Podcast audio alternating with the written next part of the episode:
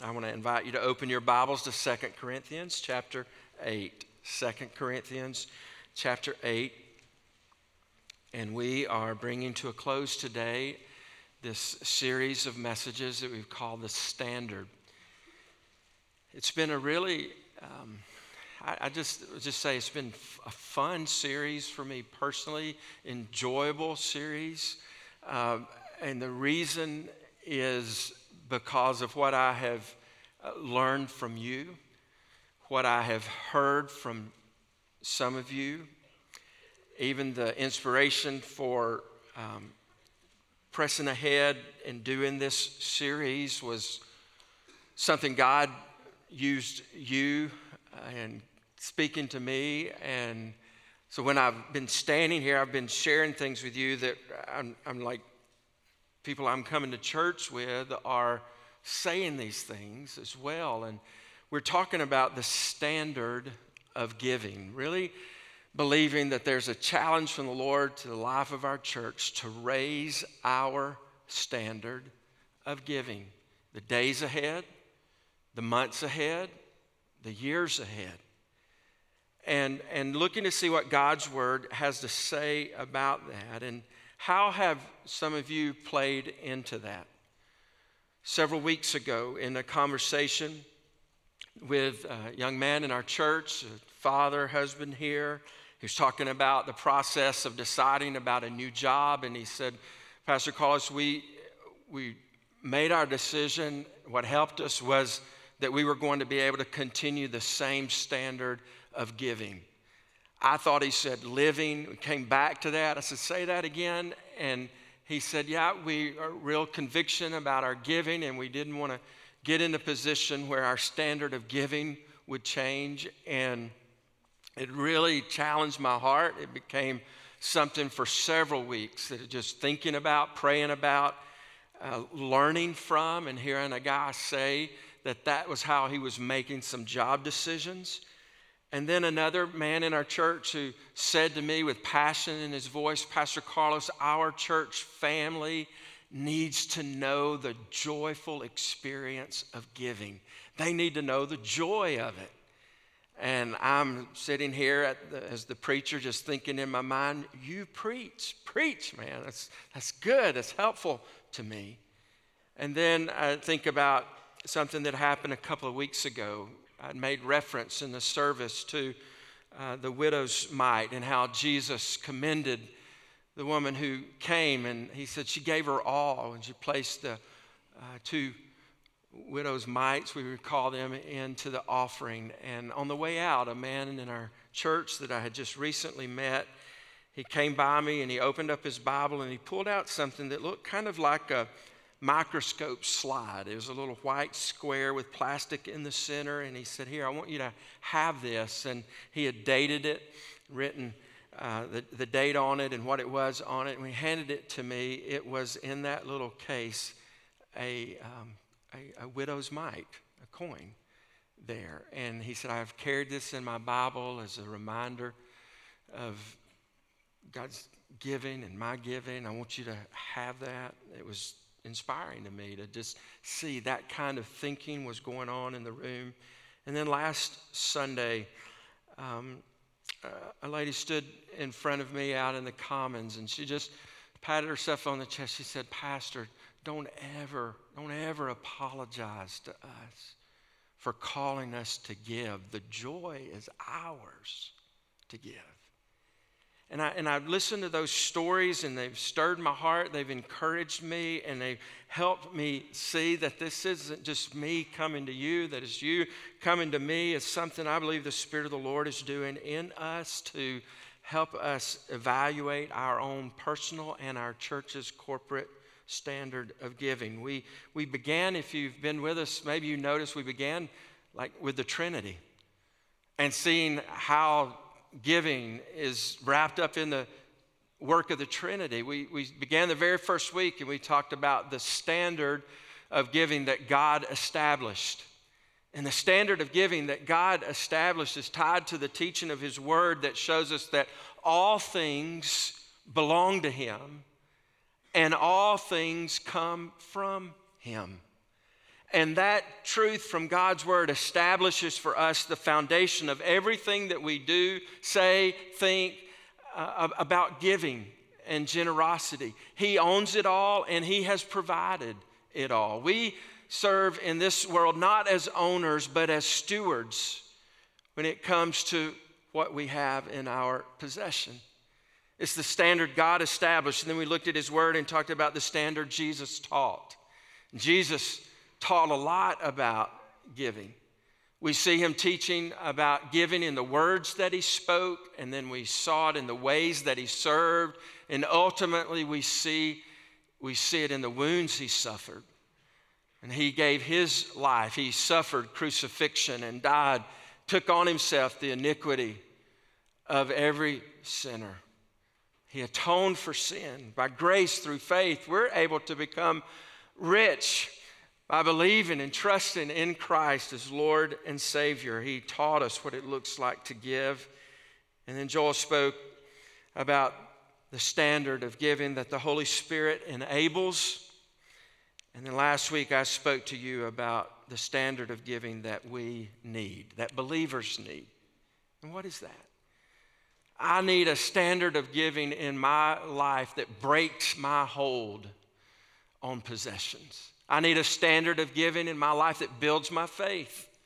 I need a standard of, of, of giving that blesses my circle around me. And I need a standard of giving that banks my treasure in eternity.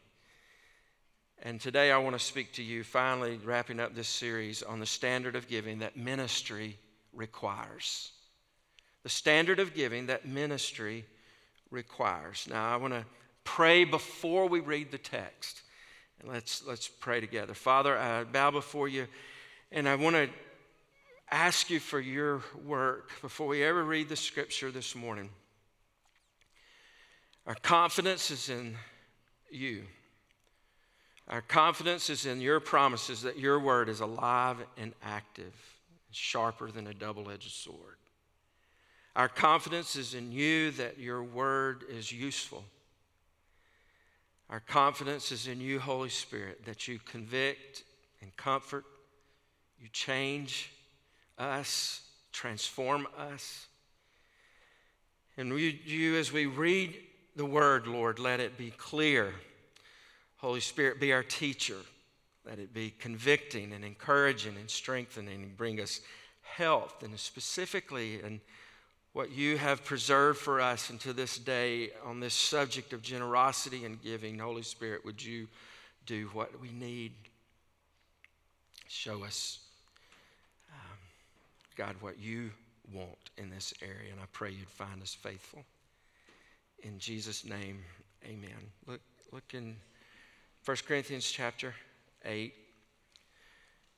I'm sorry, 2 Corinthians chapter 8. I don't know if it's Second Corinthians. Uh, that's, that's chapter 8. That's what I'm sticking with, all right? That's where we're starting. Verse 1.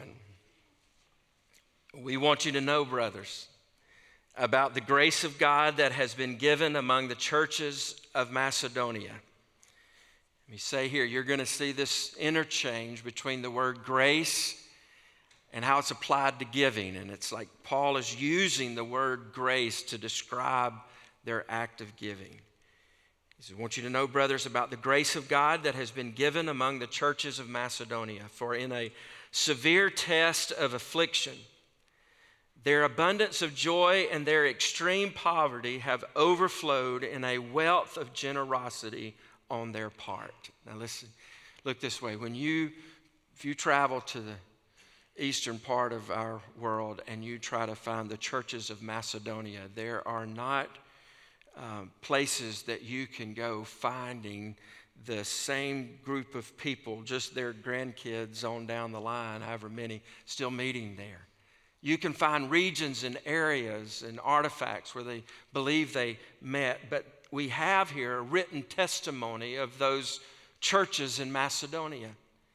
And what an amazing testimony. Imagine a hundred years from now, a thousand years from now, if the Lord Jesus doesn't return and there's a testimony written about Watkinsville, what would be said? Here's what was said about the churches at Macedonia they were in a severe test of affliction. They were suffering because of their faith. And then it says that there was an abundance of joy in them. And then he adds, and their extreme poverty.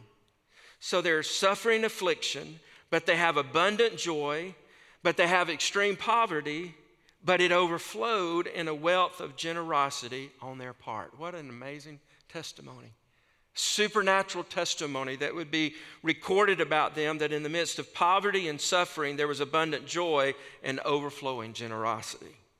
For they gave according to their means, as I can testify, and beyond their means of their own accord, begging us earnestly for the favor of taking part in the relief of the saints.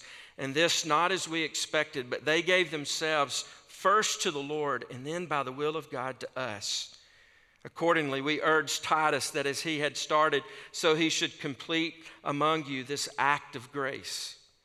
But as you excel in everything, in faith, in speech, in knowledge, in all earnestness, and in our love for you, see that you excel in this act of grace also.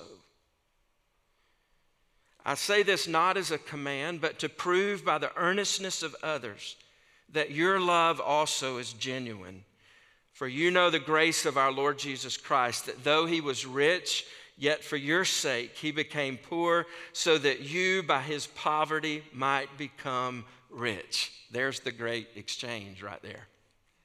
That is the story. Jesus, who was rich, left heaven, took on flesh. He became poor. He humbled himself for our sake so that you and I could become rich with spiritual blessings that last for eternity. You and I could become rich in grace and mercy and forgiveness. Look on in chapter 8. Look, move to chapter 9, verse 1. Now, it is superfluous for me to write to you about the ministry for the saints. For I know your readiness, of which I boast about you to the saints. For I know your readiness, of which I boast about you to the people of Macedonia, saying that Achaia has been ready since last year, and your zeal has stirred up most of them. But I am sending the brothers so that our boasting about you may not prove empty in this matter so that you may be ready as I said you would be. Otherwise, if some Macedonians come with me and find that you are not ready, we would be humiliated, to say nothing of you, for being so confident. So I thought it necessary to urge the brothers to go on ahead to you and arrange in advance for the gift you have promised, so that it may be ready as a willing gift, not as an exaction. The point is this Whoever sows sparingly will also reap sparingly, and whoever sows bountifully will also reap bountifully. Each one must give as he has decided in his heart, not reluctantly or under compulsion, for God loves a cheerful giver. And God is able to make all grace abound to you, so that having all sufficiency in all things at all times, you may abound in every good work. So, the standard of giving that ministry requires. What is ministry? What is the ministry? The word ministry has to do with serving. We use ministry to describe what we're about as a church. Uh, we do ministry, we're, we're involved in ministry, we're serving others with a goal, with a purpose, with a mission. What is that? It's to make wholehearted followers of Jesus Christ. Where does that come from?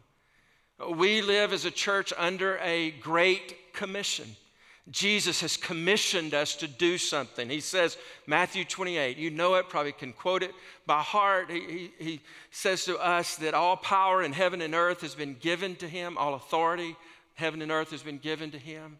Therefore, go and make disciples of all nations, baptizing them in the name of the Father and the Son, and the Holy Spirit and teaching them to observe everything that I've commanded. And lo, I'm with you even until the end of the age. That is our mission. That is our ministry. That is what we're about as a church. That's what we're doing when we uh, serve others. The ultimate goal is for them to know Christ, follow Christ, know what He taught, live for Him. Well, when you look through God's Word, Matthew, Mark, Luke, and John, you've got the story of Jesus. Those Gospels announce the birth, life, death, burial, and resurrection of Jesus. The letters, they apply the birth, life, death, burial, and resurrection of Jesus. The book of Revelation alerts us to this Jesus Christ return and his rule and his reign. And that whole story is the story that you and I have to live by, to know. It's the story that we have to share with others and to tell others. And so the ministry that we're a part of as a church is just the, it's the carrying out of people knowing Jesus, growing in Jesus, and going to tell others about Jesus. Well, a part of taking that message to the world, a part of doing ministry to others in the world, a part of fulfilling that mission involves how it is supported. And what we do in our giving underpins the, the going of doing that mission. It allows for us, our generous giving enables us to fulfill that mission in a very practical way. There is no one letter in God's word that specifically addresses giving. But what you find as you read through, especially the letters of the Apostle Paul in the New Testament, is he talks about what Jesus did and applies what Jesus did. And he, he talks about growing in Christ and knowing Christ and taking that to the world.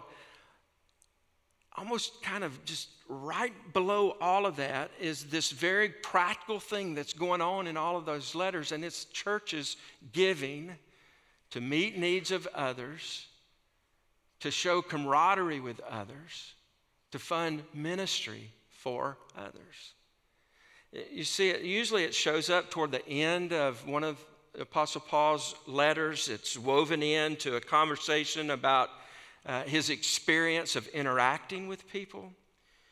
One of the consistent things about the missionary journeys that the Apostle Paul went on was that he was involved in collecting an offering that he in turn would take back to Jerusalem to show them that believers, the Gentile believers in other places, were, were a part of the same faith, on the same mission, but also to meet the needs of believers back in Jerusalem.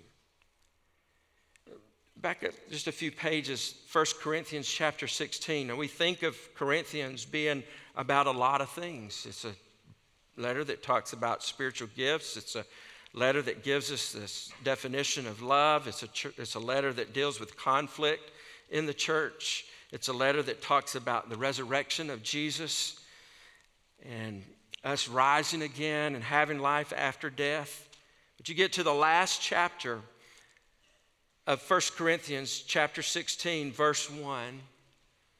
Apostle Paul says, Now concerning the collection for the saints, as I directed the churches of Galatia, so you also are to do. On the first day of every week, each of you is to put something aside and store it up as he may prosper, so that there will be no collecting when I come. And when I arrive, I will send those whom you accredit by letter to carry your gift to Jerusalem. If it seems advisable that I should go also, they will accompany me. Just a practical glimpse into the life of the church. He's, he's taught and he's taught and he's taught. He comes down to the end and he says, Remember, I'm on my way there. Be prepared when I get there with the offering having already been received. It was like he said, I don't want to get there and start saying, now let's, let's, let's get an offering together. Plan for it. Look ahead. Put a little bit back each week so that uh, we can take it to Jerusalem. We'll put a letter with those who take it, letting them know where it's from and making sure everything's above board. I mean, he was really looking at the practical side of providing through these gifts. Well, you, see that unfold in several letters. He speaks of um, how the offering would be used. He talks in other letters about how those who teach the word are supposed to be supported. It's it just it's a theme running through that there is giving that's a part of making the ministry move forward. So let me answer this question What standard of giving is required for ministry to take place? Four words. First is generous. You see that in 2 Corinthians chapter 8 when he's speaking to the church at Macedonia. He, he lays out this description and he, he's like, You guys were suffering, there was joy. You were extreme, you were in extreme poverty, but it overflowed with a wealth of generosity. But he moves on and he describes that wealth of generosity. He says, You gave according to your means, but you went beyond that. And isn't that what generosity is?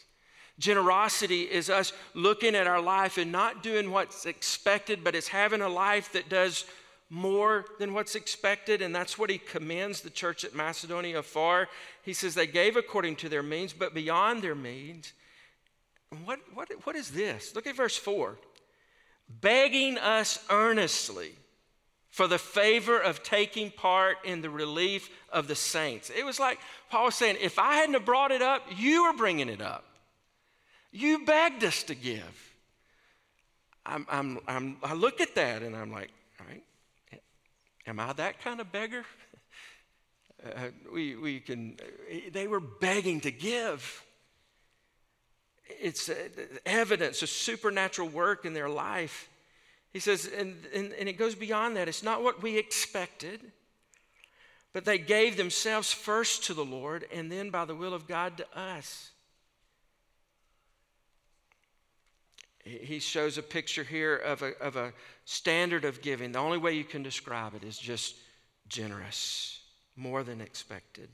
He, he challenged them in the verse 7. He says, But as you excel in everything, faith, speech, knowledge, we, we can get on board with that. Yes, Lord, I want to excel in faith. I want to grow in my faith. I want to be strong in my faith. I want to excel in my speech. I want to be an encourager. I want to honor you, glorify you. He says, I want you to see that you excel in this act of grace also. What act of grace? This act of giving. And he, and he shows this picture of how grace that has come to us, to our heart and life through Jesus, shows up in us giving grace to others through our giving. Nothing, nothing. Um, it's not based on you earned it, you worked for it. It's grace from Him becomes grace to others through us. There's a standard of giving for ministry that is generous. Second is faithful. There's a standard of giving required for ministry that can be described as faithful. When he spoke in 2 Corinthians chapter 16, he gave this picture of faithful planning. He says, Before I ever get there, just week after week after week, according to your possession, set some aside. For us to do ministry in the life of our church, it's not a one month event, it's not a one day event, it's an all year long event. For us to do ministry as a church, it's more than just a giving Tuesday. It's a, it's a life of giving, it's a faithfulness to giving. Probably somewhere in your life you've had somebody you would describe maybe in a grief setting, talking about a grandparent or talking about a parent or a brother or sister or friend, and say, they were so faithful to serve, they were so faithful to pray. They were so faithful in their church attendance. Somewhere you'll hear somebody say, they were a faithful giver several minutes this morning between services, someone talked to me about in there, like she said, as you talked about that this morning, all I could think about was the testimony of my dad. And that was his life. He was just a faithful giver. And I bring that up for us to kind of turn that around and just think about in our own life how would we be described? Would, would Carlos be described as a generous, faithful giver? Third is disciplined. There's some things that we do in our life that builds our devotion to Christ that we do just out of discipline. It is discipleship. It is us following Christ, and we just repeat it over and over again. We read the Word. We, we, we pray. We gather in worship. We practice Sabbath. We fast. Those are spiritual disciplines. Giving also is a spiritual discipline. And what happens is we faithfully and generously give on and over and over and over. We build into our life a discipline that produces fruit and produces growth. And fourth is a beautiful description of the standard that's required, and it's cheerful. It's cheerful. In chapter 8, no, chapter 9. Chapter 9, verse 7. Chapter 9, verse 7, 2 Corinthians. Each one must give as he has decided in his heart, not reluctantly or under compulsion, for God loves a cheerful giver. I don't know how this message is hitting you right now. Here's the, here's the, here's the beautiful thing of this. If I'm making you feel guilty, and if you believe that you're getting anxious here about giving because I'm putting pressure on you, and you know, guess what? Be free. Don't give. Don't respond to that. It's the beautiful picture that he shows here, uh, talking to this church at Corinth, is that here's what you must give you give what you've decided in your heart. How do you make a decision in your heart? You pray about it, you listen to the Lord, maybe seek counsel from others.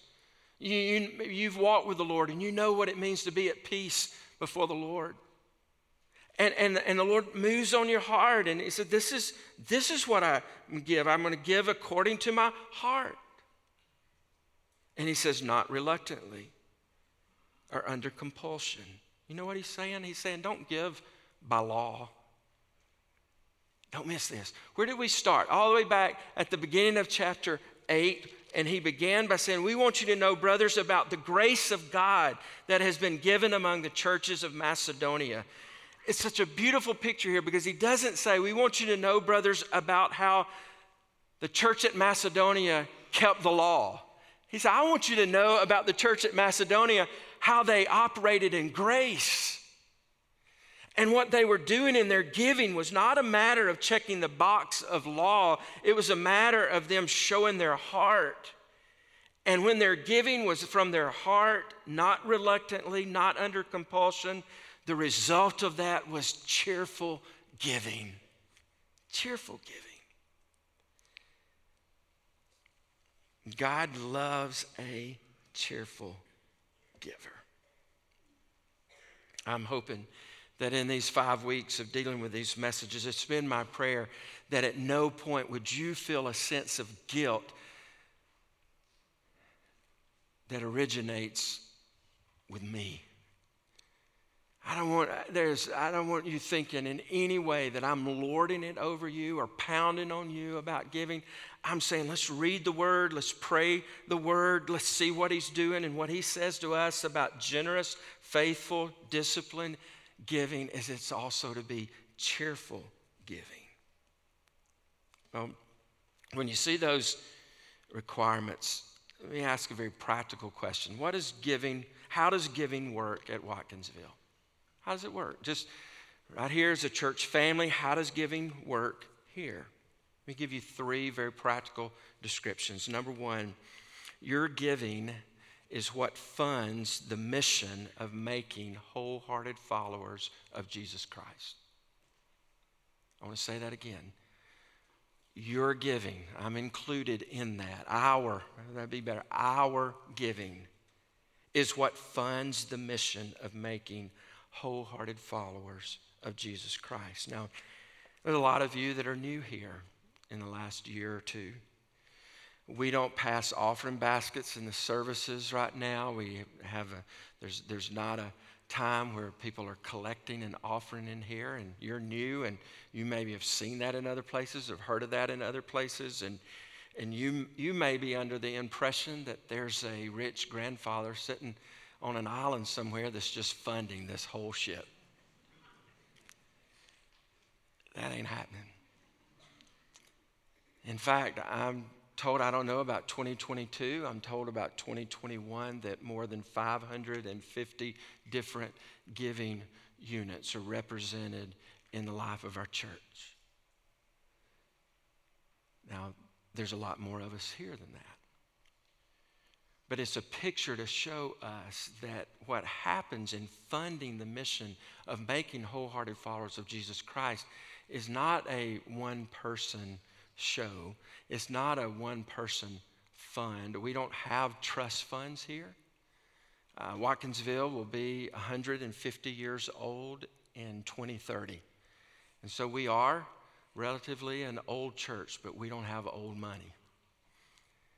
And what happens here is that our generous, faithful, disciplined, cheerful giving funds the mission of wholehearted followers of Christ. Now, universities or seminaries, you have endowments. We don't have endowments. Uh, there's not uh, uh, a, a chair of children's ministry here at Watkinsville. There's not a chair of preaching here at Watkinsville. Uh, did I say Watkinsville University? I don't know if I said that wrong. I, I, anyway, there's, there's no, there's one thing that would come close to an endowment, all right? Like I'm, I'm going deep this morning with you, all right? There's one thing that would kind of be like an endowment. About eight years ago, a man in our church gave uh, a $50,000 gift that we took in turn and put it with the Baptist Foundation of the state of Georgia and it bears interest. And the, it's an open fund, anybody can give to that and it increase, but he gave it, we put it there, and the interest that comes off of that each year is, goes to seminary students to help with their tuition and their books. That's the only thing that we have like that. Everything else that we do is just the generous, faithful, disciplined cheerful giving that happens here week by week by week. Now, we, we keep in reserve about two and a half months of our budgeted requirements. For example, our budget in 2022 is $313,000 a month. And that um, we look and we say, we want to just be good stewards, be prepared about two and a half months uh, we keep in reserve. That goes up, that comes down, it goes up. And, but the goal there is we're saying, just think it wise to do that. That's not a real far reach, but um, that's just uh, our, our way of stewarding the resources that are given. So, number one, your giving is what funds the mission of making wholehearted followers of Christ. Number two, our giving is prayerfully and carefully dispersed according to a church approved annual budget. When a gift is dropped in a box out there on your way out this morning, or you mail it or do it online, how is that used? Where does it go? Well, that our giving is, is it's prayerfully and carefully dispersed according to a church approved annual budget. Next Sunday night, we will present in church conference a budget for 2023. Listen, that didn't, that didn't come up this week. That budget has been prayed over, worked on, put together, redone, put back together, redone for five months we have worked as a staff and a church leadership team to come to a point of bringing that budget next Sunday night for church approval. And when it's approved, here's what the budget becomes it becomes a guide for our giving. It guides us. We're, there's no guarantee of a single penny to be given next year. But as money is given, there's a prayerful, careful approach to that money being dispersed with one purpose, bring glory to God with one mission make wholehearted followers of Jesus Christ. Now, that budget is, is divided out in different categories like age divisions. We have children, youth, college, adult, senior adult ministries. There are certain amounts of money that are allotted to be used for those different areas of ministry. There are whole church ministries where monies are uh, allotted to, like worship ministries or fellowship or missions or evangelism. There's administrative costs. You, you, if you, you imagine for people gathering like this, for us to do ministry, there's administrative costs like copiers and fees and computers and mail and postage and all of those things. Where does that come from? It, it, comes through our giving. Facilities.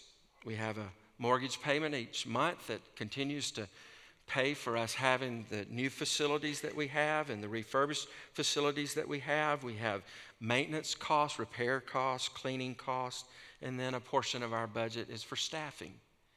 We have 26 people that uh, work part time or full time uh, in the ministry of our church. And where where do those salaries come from? They come from our giving. It's a part of it. And, and, I, and I lay that out just to let you see there's the practical piece that just like the practical piece here was an offering being collected to be taken back to Jerusalem to meet some physical needs of believers in Jerusalem, as we give, that money is used to advance the kingdom, fulfill the mission through the life of this church. And here's the third thing, just real practically your giving or our giving is received in person, in the mail, or online. And uh, we have people from time to time say, I don't know how to give there. Well, there we have spots out in the lobby as you leave where you do that, or you mail it in, or you do it online. And it's just a, a practical way of us funding ministry. So, where do I begin? Where do I begin? So, I want to be a generous, faithful, disciplined, cheerful giver. Where do I begin? Let me ask this question Are there anybody, is there anybody in this room as a college student? This is your last, maybe like your last Sunday. You graduate in December. You're about out of here. Any, any college students in the room? You graduate? Raise your hand. Any, any graduating this? How about in May? Anybody graduating in May? Hands high? All right. All right, don't be scared. Don't be scared. You can trust me. Here's what's going to happen. Most of you will move on from here. And so, what I want to say, I'm saying this, and I want to direct it to you as a college student that's looking forward to your first job, maybe your first salary. And, and what I would say to you, the benefit is going to be for the kingdom of God beyond here and for the joy of your own life. And here's where you would start. First job shows up. Make make practice priority giving. By that I mean it's like Jesus said, seek first the kingdom of God. Right at the beginning, it's you just you look at your salary and you say, first thing, right off the top, before I do anything else, I'm going to make it a priority to give to the work of the kingdom. Secondly, percentage giving. So how, how do, where did I start? I believe that God has given us as New Testament believers the tithe as as a, as a pattern for giving. It's like training wheels for us. In the Old Testament, it was law. In the New Testament, tithing is not taught as being our, our law of giving, it's not revoked either. And because of that, I think it gives to us the picture in the Old Testament, God saying, as, as I instruct my people, he, he knew something about what 10% would do in our life. And it's like if he lays in our hand a $100, he would say, Now give me 10. Said, Me keep 90? Yeah, you keep 90, you give me 10. Wow. And it becomes a, a, a percentage, a place to start. And, and just think 30 years from now, 40 years from now, if you looked at your life and you were able to say, In my life, I invested in the kingdom 10% and beyond all of these years practice progressive giving. And that is don't grow stale in your giving. There's so many things you can do, like you can program your giving like you pay your water bill. And you can build it into your life to where you don't even feel it or don't even know it. And, and what I want to say to you is evaluate it, look at it, and say, is what I'm doing building my faith? Is what I'm doing breaking the hold of possessions on me.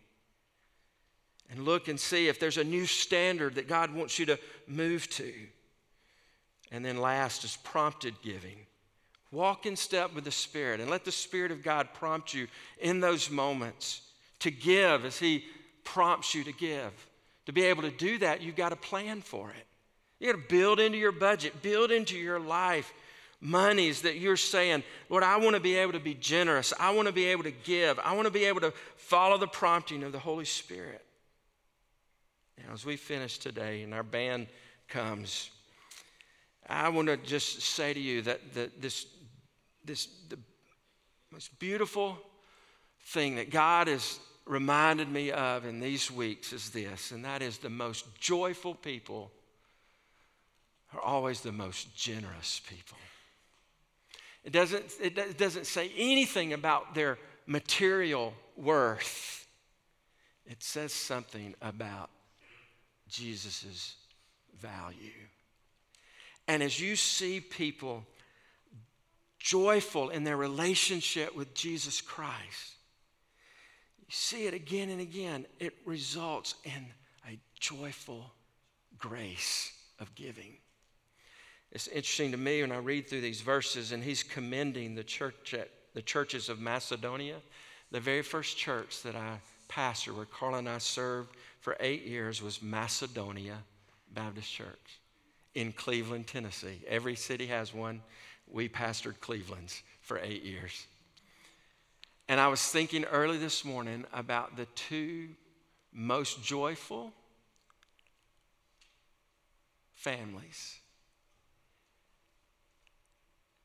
were also the two most generous families. Financially, they were worlds apart in their bottom line. And I think about those two families. For eight years, the testimony for both of those families, the most joyful. There was one guy, this one of the guys, I Every single time I asked him how he was doing, he would respond with the biggest grin. He'd take a deep breath and he'd say, Super duper. Man, I want to be around you all the time. But he also was the most generous. The most joyful people are the most generous people. And the reason for that is the joy of Christ. And that's where we're going to end this morning. Let's stand, let's sing, let's celebrate joy of Jesus.